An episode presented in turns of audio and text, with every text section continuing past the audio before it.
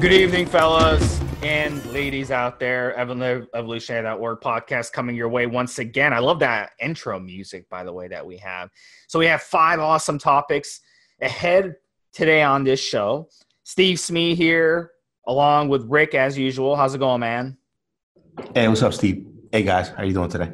So, guys, we're going to talk about some awesome steroid topics in this episode, and we're going to talk about uh, a couple other topics as well. So let's get right into it. So the first one, uh, it's it's a really good question. Uh, this guy is saying that his last cycle he ran 100 milligrams a day of Anavar. He had tremendous results. He said he shredded up, he cut up, he got stronger in the gym, everything. So now he wants to run another cycle of Anavar, but he's saying now, wouldn't it make sense for me to go ahead and run 200 milligrams a day? If I got such great results on 100 milligrams a day, why not run 200 milligrams a day? Double the dosage. So let's talk about this a little bit you know, is more better when it comes to steroids. So, Rick, you've been around the forums a long time, and you've, um, I know, like there's been so much ups and downs over the years with guys running a lot of gear, guys cutting back, guys running gear. It's it's, it's kind of like a cycle. It's a flow up and down. So, what's your thoughts on this? Does more really translate to better results? Well, in his particular case, he's going from doing, um, he said 100 mgs a day. That's about 700 mgs a week, uh, bumping all the, that all the way up to 1,400 mgs a week, um, doing 200 a day. So that's that's a, that's a big bump up. He's going to see some some improvement, but um, it's not going to be twice as good. But it'll it will definitely be better. There'll be a difference. Um, in his situation, 200 mgs of any oral um, might be too much in my opinion. I would instead do maybe a, uh, a total of 700 mgs if he really wants to do this much, right? I always advise to stay under under a thousand milligrams, but if you're really going to do this much, I really would suggest uh, adding in an injectable, some uh, test, some uh, EQ, you know, something along those lines. Uh, not not doing 200 uh, mgs of, a, of an oral per day. In my opinion, that's overkill you know, I've experimented with this over the years, guys. I've ran, you know, steroids at low dosages, moderate dosages, high dosages, just to see what would happen. And in my experience, when I've run steroids at high dosages, it's been the side effects. The side effects have actually been counterproductive to my results. You know, it affects your organ health, liver, heart, kidneys, et cetera, et cetera. It increases inflammation in the body it increases your chances of injuries in the gym. It decreases your quality of sleep.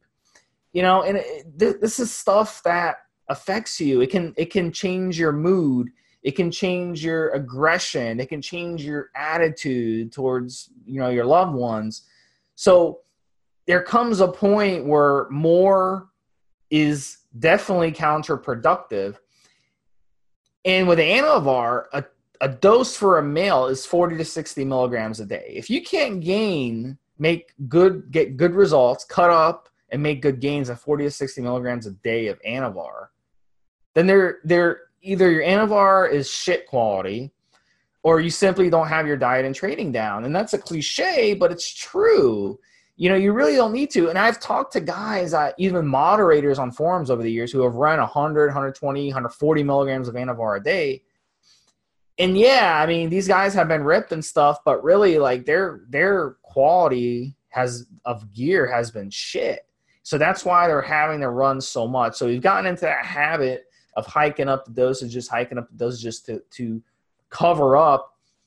I think the inferior gear that is floating out there, and that's that's one of the big ones right there. If you talk to a lot of the old timers, they'll say they never ran very much gear and I believe them because you know back in those days gear was very very high quality pharmacy grade very very high quality.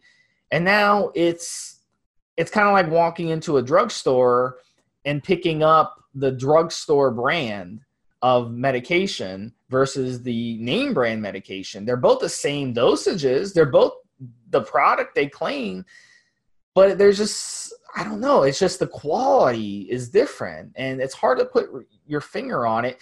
Maybe it's kind of like the old adage of buying organic spinach versus conventional spinach. So that was the same, the same spinach. You're getting a pound of spinach. It's both spinach, but one was grown a certain way, one was packaged a certain way, one was handled a certain way, where it's just more quality. What do you think, Rick? Yeah, it's tough to really know how much you're really taking when you use underground lab products. It's just it's hard to know because they're not uh, tested for potency. So um, it's tough. But you know, I think look if you you make yourself crazy if you think about that. If you've already made the decision to use underground lab stuff, just trust the label as much as you can. And um, if you're taking uh, you know UG uh, Anavar, 100 megs a day is plenty I wouldn't bump it up any more than that. Um, staying under a gram is really where I think everybody should be at is trying to grow while staying under a gram. And uh, yeah, I mean, it's you know, if you have to account for uh, for gear being fake, gear being bunk, I mean, you there are tests out there that can tell you if you really have the compound and what you're taking, but it won't tell you how much. Uh, it won't tell you the potency yeah, it's, it's tough to know. When you use uh, underground lab stuff, it's tough to really know. Sometimes it'll be more, sometimes it can be less. You know, batches aren't tested for potency afterwards, so that's tough to know. Yeah, it really is. Uh, it boils down to just just trusting your source for sure. So our next topic, again, um, having to do with cycles, is about diet. They want to know is a keto diet a good idea for for my cycle? Now, you know, I'm gonna let jump Rick jump into this, but first let me just say this, guys. Diet is so fucking important, okay, when it comes to fitness. Whether you're an endurance athlete, a bodybuilder, a power lifter, a weightlifter, just the guy who likes to go to the gym and lift, just the guy who wants to have abs. Diet is the number one thing. So deciding, hey, I'm going to change my diet when I go on steroids without like experimenting with different diets beforehand that to me is really really peculiar. It'd be like an astronaut going on the space shuttle without training for the space shuttle knowing how it's going to react. I mean he might you know die on the way up from from you know being shot up into space. So it doesn't really make sense to me on the surface but i get it. I get it. Everybody is impatient these days. Everyone wants to hop on steroids nobody wants to like change their diet. It's too much work, whatever. So, but like, guys, you really have to know this shit beforehand. You got to understand. My second point before I let Rick jump in is keto diet. What the hell is a keto diet? Because if you look at social media, you'll you'll see all kinds of opinions on what a keto diet is. But the whole the whole basis behind a keto diet is to put you in ketosis. Okay, and put your body in ketosis where your body's actually shedding you know pissing out ketones. So the the diets that are floating out there that claim to be ketogenic are actually not ketogenic in the first place. So really a ketogenic diet by definition is a low carb high fat you know moderate protein diet. It's that's pretty much what it is on paper. And if done correctly it is a healthy diet yes but the problem is what we've seen out there in social media is it's not portrayed as healthy and it's very, very misleading because it doesn't put you in ketosis. You can't just eat steak and high fat stuff all day and go into ketosis. It, it, doesn't. Our bodies just simply do not work work like that. So that out of the way, you know, Rick, what's what's your perspective on this? There's different types of ways to approach this topic. Well, first you got to try the diet natty, natural. See how it works for you. See if you can tolerate it. See how your body feels. And then pretty much anything you can do natural and works for you, if you do it on steroids, it'll just work better. So it's it's really a no-brainer. Just try it, try it out. Some people will do great on the ketogenic diet. Other people just don't. Other people can't. So um, you have to try it out, see how it works for you, taking the steroids will just make whatever results you're looking for much better. And uh, yeah, if you're trying to cut down, I've know a couple guys that I've worked with that used uh, the ketogenic diet for cutting down while on steroids and had good results. You know, absolutely no problem. But I do advise anybody try it first, Natty, and see where see where it takes you and go from there. Yeah, you definitely want to make sure you get good quality olive oil. Um, make sure it has that California label on it because a lot of olive oil out there isn't real pure olive oil. Um, it's a loophole in the law that allows them to put other types of oils like hydrogenated oils and vegetable oils in the olive oil and sell it. So you want to make sure you get that California label. That is a good indicator that is 100% olive oil, extra virgin olive oil. Coconut oil, very, very important for a ketogenic diet. Should be cooking with coconut oil. That's what I cook with. So I um, a lot of my diet is actually ketogenic. ketogenic. Makes everything taste great. Coconut oil makes everything taste so good. Yeah, it's you got to. It's one of the first things. Like if you you move it out move out on your own and you buy all your kitchen supplies, that's like the number one thing that you should put in your kitchen to have is, is your uh, good quality organic coconut oil from a legitimate health food store. But I mean, meat, poultry, eggs, fish, avocados, those are all things you, sh- you can eat on a um, ketogenic diet. Obviously, vegetables as well.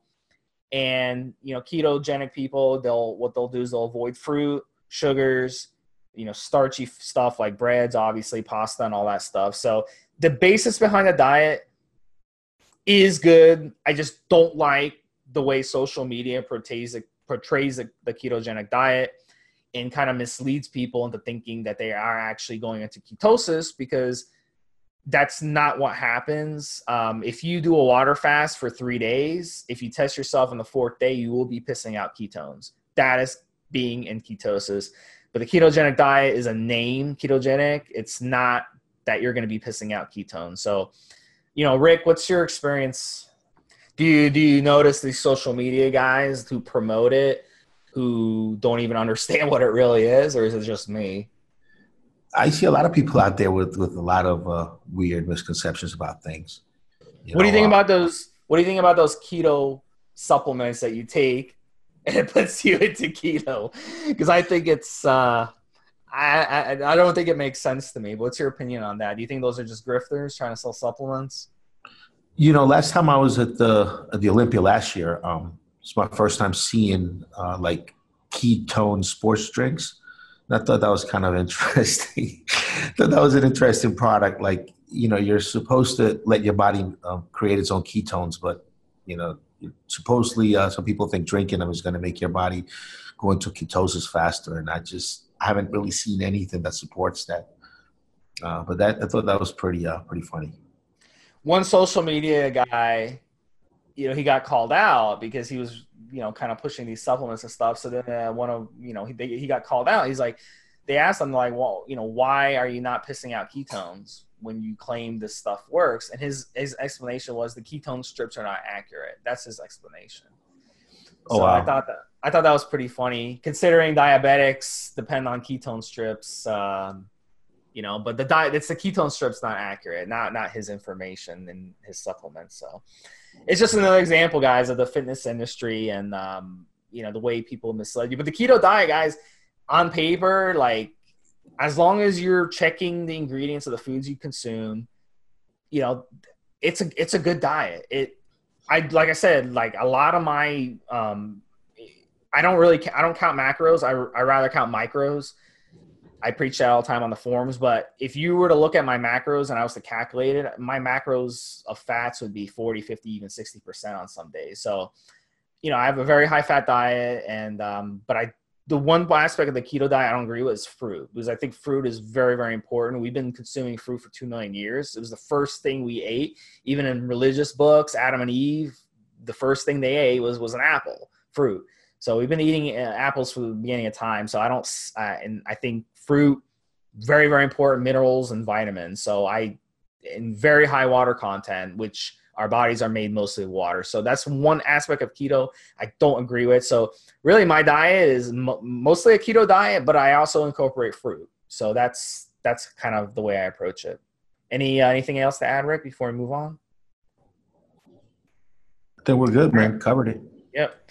Yeah, so um, guys, next one is another good one too. Um, let's talk about kickstarting cycles, and um, you know we hear a lot about kickstarting or finishing cycles and stuff. I think on the last couple of podcasts we did talk about finishing cycles, and we are going to get into that a little later on, I think, as well.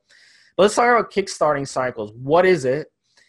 And um, I think it was fascinating because the first time I started learning about steroids was over on the old EF board.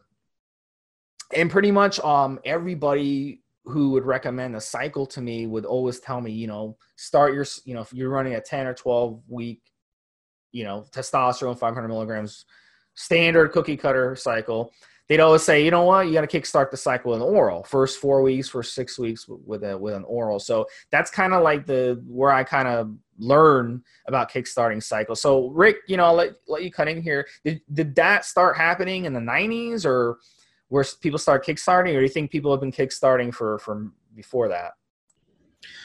Uh, people have been kickstarting for a while now, and it's been going on for a minute. Uh, when I started taking steroids, it was the standard practice was to kickstart your cycle with an oral. I never did it because I, um, I should say, I never did it at the start when I first started using because I wanted to go with just uh, injectable.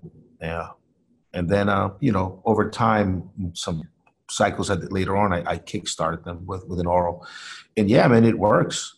It, it really, really does work. Uh, it helps you stay motivated too, man because you get that uh, that big uh, rush of progress in the first couple of weeks, three, the first two three weeks, and it's a real legitimate way to uh, make a lot of progress very quickly. I mean, you really those orals really make you feel like you're on something, like you know you're on something, and yeah, it's you know the injectables you got to wait a while, you got to wait a, a couple of weeks for them to build up and to really start seeing results. But uh, those orals, man, they, they, they, are quick. Um, and yeah, you just got to make sure to take your N2 guard, make sure you take your uh, liver support. You know, you're not messing yourself up. And yeah, I mean, kickstarting all the way. I again, I'm, not a believer in taking a, a bunch of uh, different steroids. I think you can do with just maybe you know a couple, two, two steroids is all you need for a good cycle. But uh, if you really want to go that route and you want to try it out, it gets the cycle going a lot faster and, and you know a lot you get a lot stronger, a lot quicker. Um, your gains come on a lot faster, a lot earlier on in the cycle. Uh, it keeps you motivated. It keeps you tight. I mean, it's a good, good practice if, if you're really decided that's what you want to do. So, guys, a rule of thumb whenever you want to know, obviously, when you first use steroids, whether it's a long ester injectable, oral, whatever, it hits your body right away. We all know that. But when does it peak? Okay. And the truth is that you can take the half life of the steroid, multiply it by about five, and that'll tell you when it peaks. So if you're running, so say testosterone E, testosterone CYP, between eight and 12 day half life, depending on what, what literature you read. So let's say 10, 10 day half life on those long ester testosterones or primo, primo ethanate, you know, long esters multiply by five that's 50 days. It's going to take 50 days for it to reach peak levels. Yes it works this, right when you inject it but to peak levels it's going to take 50 days. So the idea is you kickstart it with an oral which kicks in a lot quicker. Like dianabol four or five hour half-life so it's going to kick in within a couple days really really reach peak levels so you'll feel that d-bol after a few days it'll be in your system so as that long ester is kind of building up before it reaches the peak as you inject along, the more ejection frequency and, and over time, that D-bol is actually working. So that's the si- that's the logic behind the kickstart. And it doesn't make a lot of sense. Sense. So you can kickstart it with really any oral. Uh, the first this first cycle I ran was Sustanon 500. Um, it was like 10 or tw- you know 12 week cycle standard, and I kickstarted with some D-bol, 20 or 30 milligrams a day D-bol. Man, I felt it. Three four days later, wow, that shit you know, I was feeling it on my list. It was it was amazing. So, you know, just that's the strategy behind it, guys. Just it's just to kind of give your cycle a little little head start until the esters kick in, and by the time the esters kick in, you can cut off the oral. So I got no problem, even for a cycle with guys kickstarting cycle, uh, kickstarting their cycle. Just make sure you run your proper support supplements, the N2 guard, and run an AI if if you're running something that aromatizes. That's it. I mean, it's it's as simple as that. All right, guys. So next topic, and I'm gonna let Rick get on this first because he has some strong um, opinions on it. This guy wants to know. He says, "My IFBB Pro buddy says to switch compounds during cycle because he says it enhances the cycle. Is this true? And what is the science behind it?" So, Rick, I'll let you take this one first. Um, I don't think there's any science behind it at all. Um, I think uh, when you switch compounds uh, mid-cycle, if you use different compounds, your results are going to be, you know, slightly different. You know, providing that you maintain the same diet and training program. If you just switch things up, your your uh, your results are going to be slightly different. So you are going to see a bit of a change. Maybe you'll get a little bit puffier. Maybe you get a little bit drier, and maybe that change will give you the perception that things are somehow happening really differently. But I mean, your overall uh, results are really mostly going to be dependent on your intensity and style of training and, and your diet. And um, you know, switching the compounds up here and there. Maybe, you know, maybe if you were taking test and and EQ and then down the line you switch the the EQ out and, and added, I don't know, Winstrol or Masteron or something like that, you might look a little bit tighter, yeah. But overall, uh, your results may not your your permanent results may not be that different um, had you switched out that that one compound or not. So it's my opinion on it. I think I think just and training is is really number one. It's what really go, what's really going to lead to what your final result from that cycle is going to look like. I think this is another example of of listening to these IFBB pros and a buddy. Also, we see that a lot. You know, people listen to a buddy at the gym. They listen to some pro they saw on on Instagram or something guys, at the end of the day, they're them, you're you, okay? Comparing yourself to a pro who monetizes it, who's getting sponsors and stuff, who has this top 1% genetics, okay? Makes absolutely no sense.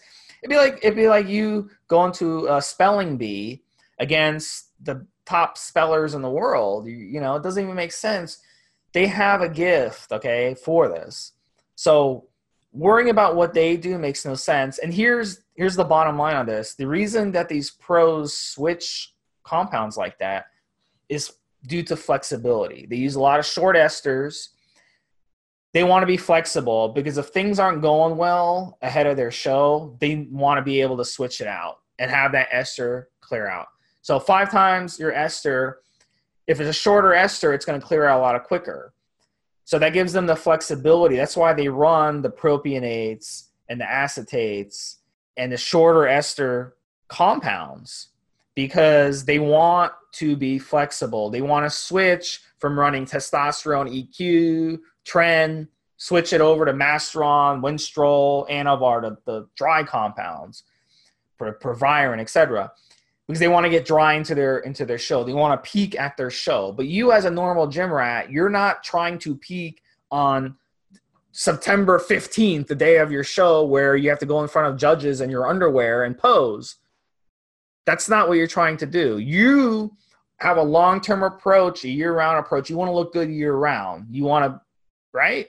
So why follow what these guys are doing who have to look good on a certain day of the year? When you want to just look good every day. So don't worry about what your buddy does. Don't worry about what some pros do because they're on a totally different program than you. And that's that's the number one problem I see in the fitness industry and that's holding so many people back is that they listen to these people and then this shit gets copy pasted and parroted and regurgitated by people and we see this all the time on forums and it drives me crazy because you see people posting shit on forums that they heard from some pro that has 0.01% of the best genetics in the world. It makes no sense. It's like me learning to throw a football from Tom Brady. Okay. It doesn't make any sense because I'm never going to be able to throw a football like Tom Brady. So why would I even worry about how Tom Brady throws a football? You know, so it, it's just one of those situations. I think that's where you get this switching the compounds. You know, is a, is a makes a difference and stuff. So that's that's my opinion on it, guys. But yeah, there, like Rick said, there really isn't any science behind it. Well, first of all, let's just let's all agree that there's a lot of guys with uh, pro cards out there now because of all the different categories that have been added over the years, last few years. Uh, so there's a ton of guys out there now with IFBB Pro in their Instagram profiles. Most of these guys are are genetically gifted, and I would say most, if not all, of these guys are paying a coach to help them with put their cycle together and help them, um, you know, with their diet training and and adjust and make adjustments to it. So um, you can't you can't do what the competitors do. Their uh, whole system of training and and cycling is completely different. So uh, you gotta you gotta kind of do what's going to work for you, and it's going to keep you safe, and it's going to be more convenient for your lifestyle and and for your goals. So, agree definitely. All right, guys. Our last topic is very important one. It's a health oriented topic, and this is another one where you know we see a lot of. Uh, you know, this is a becoming an epidemic. I mean, it's uh, coffee and stimulant abuse from from pre pre workouts. Um, you know, it's to me, it's becoming an epidemic because it's legal for this to be sold over the counter and it's addictive. And when you combine those two things, you get it's a damn good business. Like owning a like whoever started Starbucks was was a genius because you're selling a product that's addictive to people and that people are going to have to keep coming back every day for.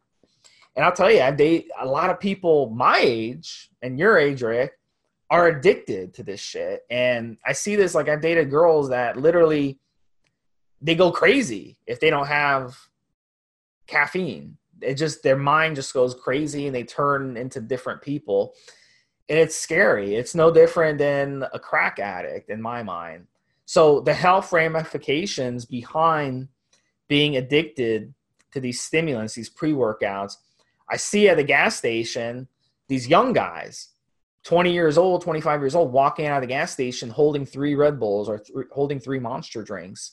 They're addicted, you know, and they have to have this just to get through their day. And the, the, the, you know, the bad parts of it are really going to hammer you when it comes to sleep quality because you put a stimulant in your body. It's going to be in your body when you lay your head at night and it's going to prevent you from going into a deep sleep which is going to prevent you from repairing the muscle which is going to prevent you from recovering properly.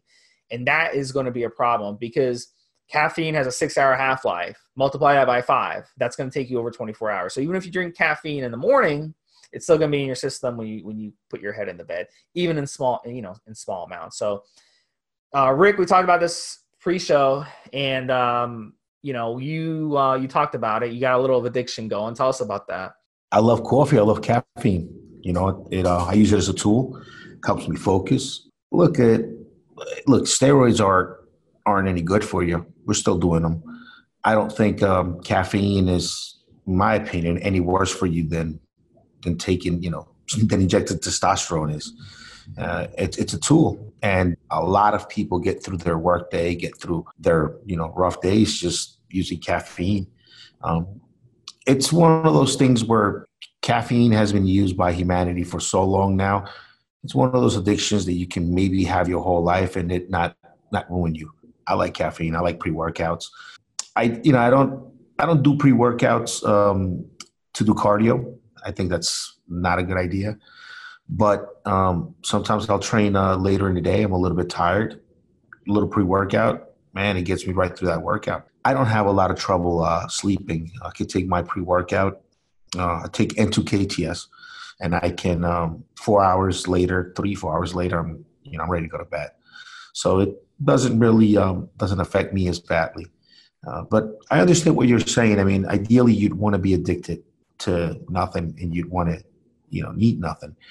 But um, man, caffeine has uh, helped humanity get through so much. Uh, a lot of uh, stuff has been figured out, studied, and, and written on, uh, on some caffeine nights. I'm sure by uh, many humans.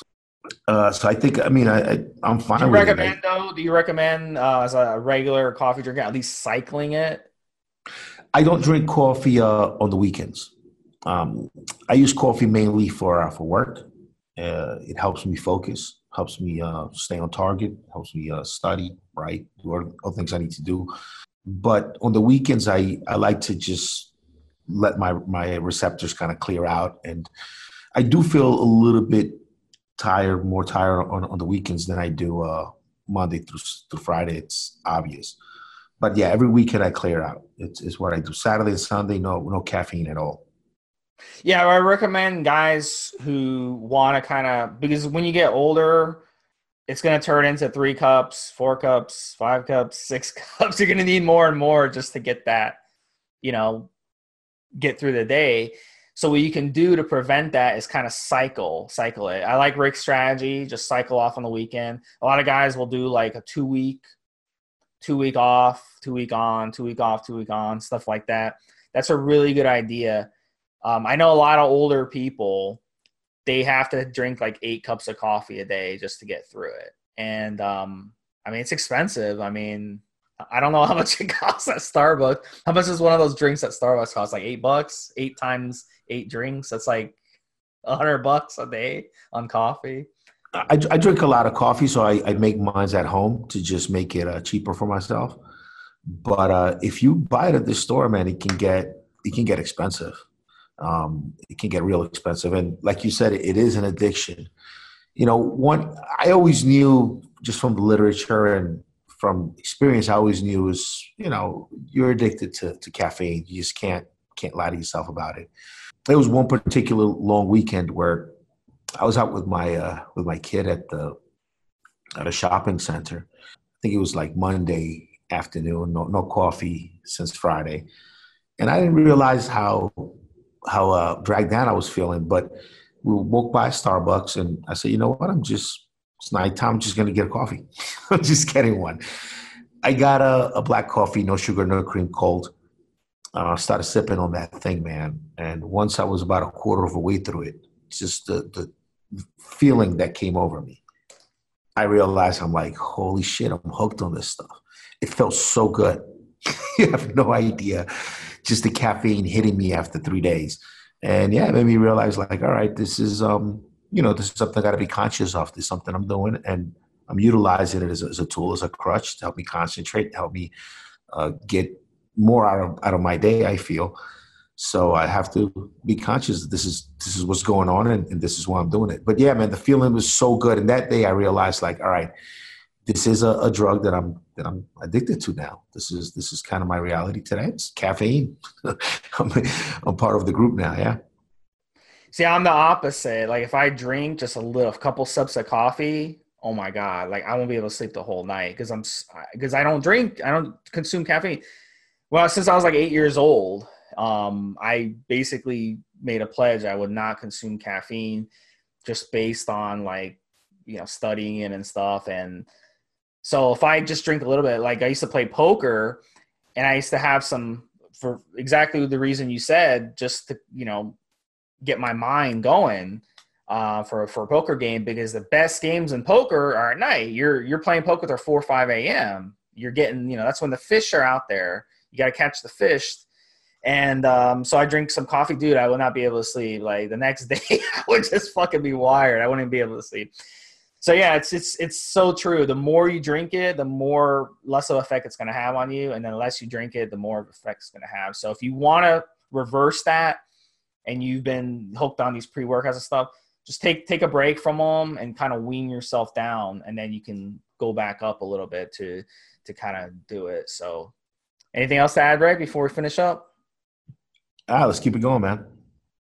Yeah. All right, guys. Appreciate you guys listening in. Please send in your questions and we will definitely ask them on the air for Steve Smee and Rick. Another episode of evolution.org. Talk to you guys next week. Thanks for listening. Take care, buddy. Yeah. yeah. Have a good night, Steve. Have a good night, guys.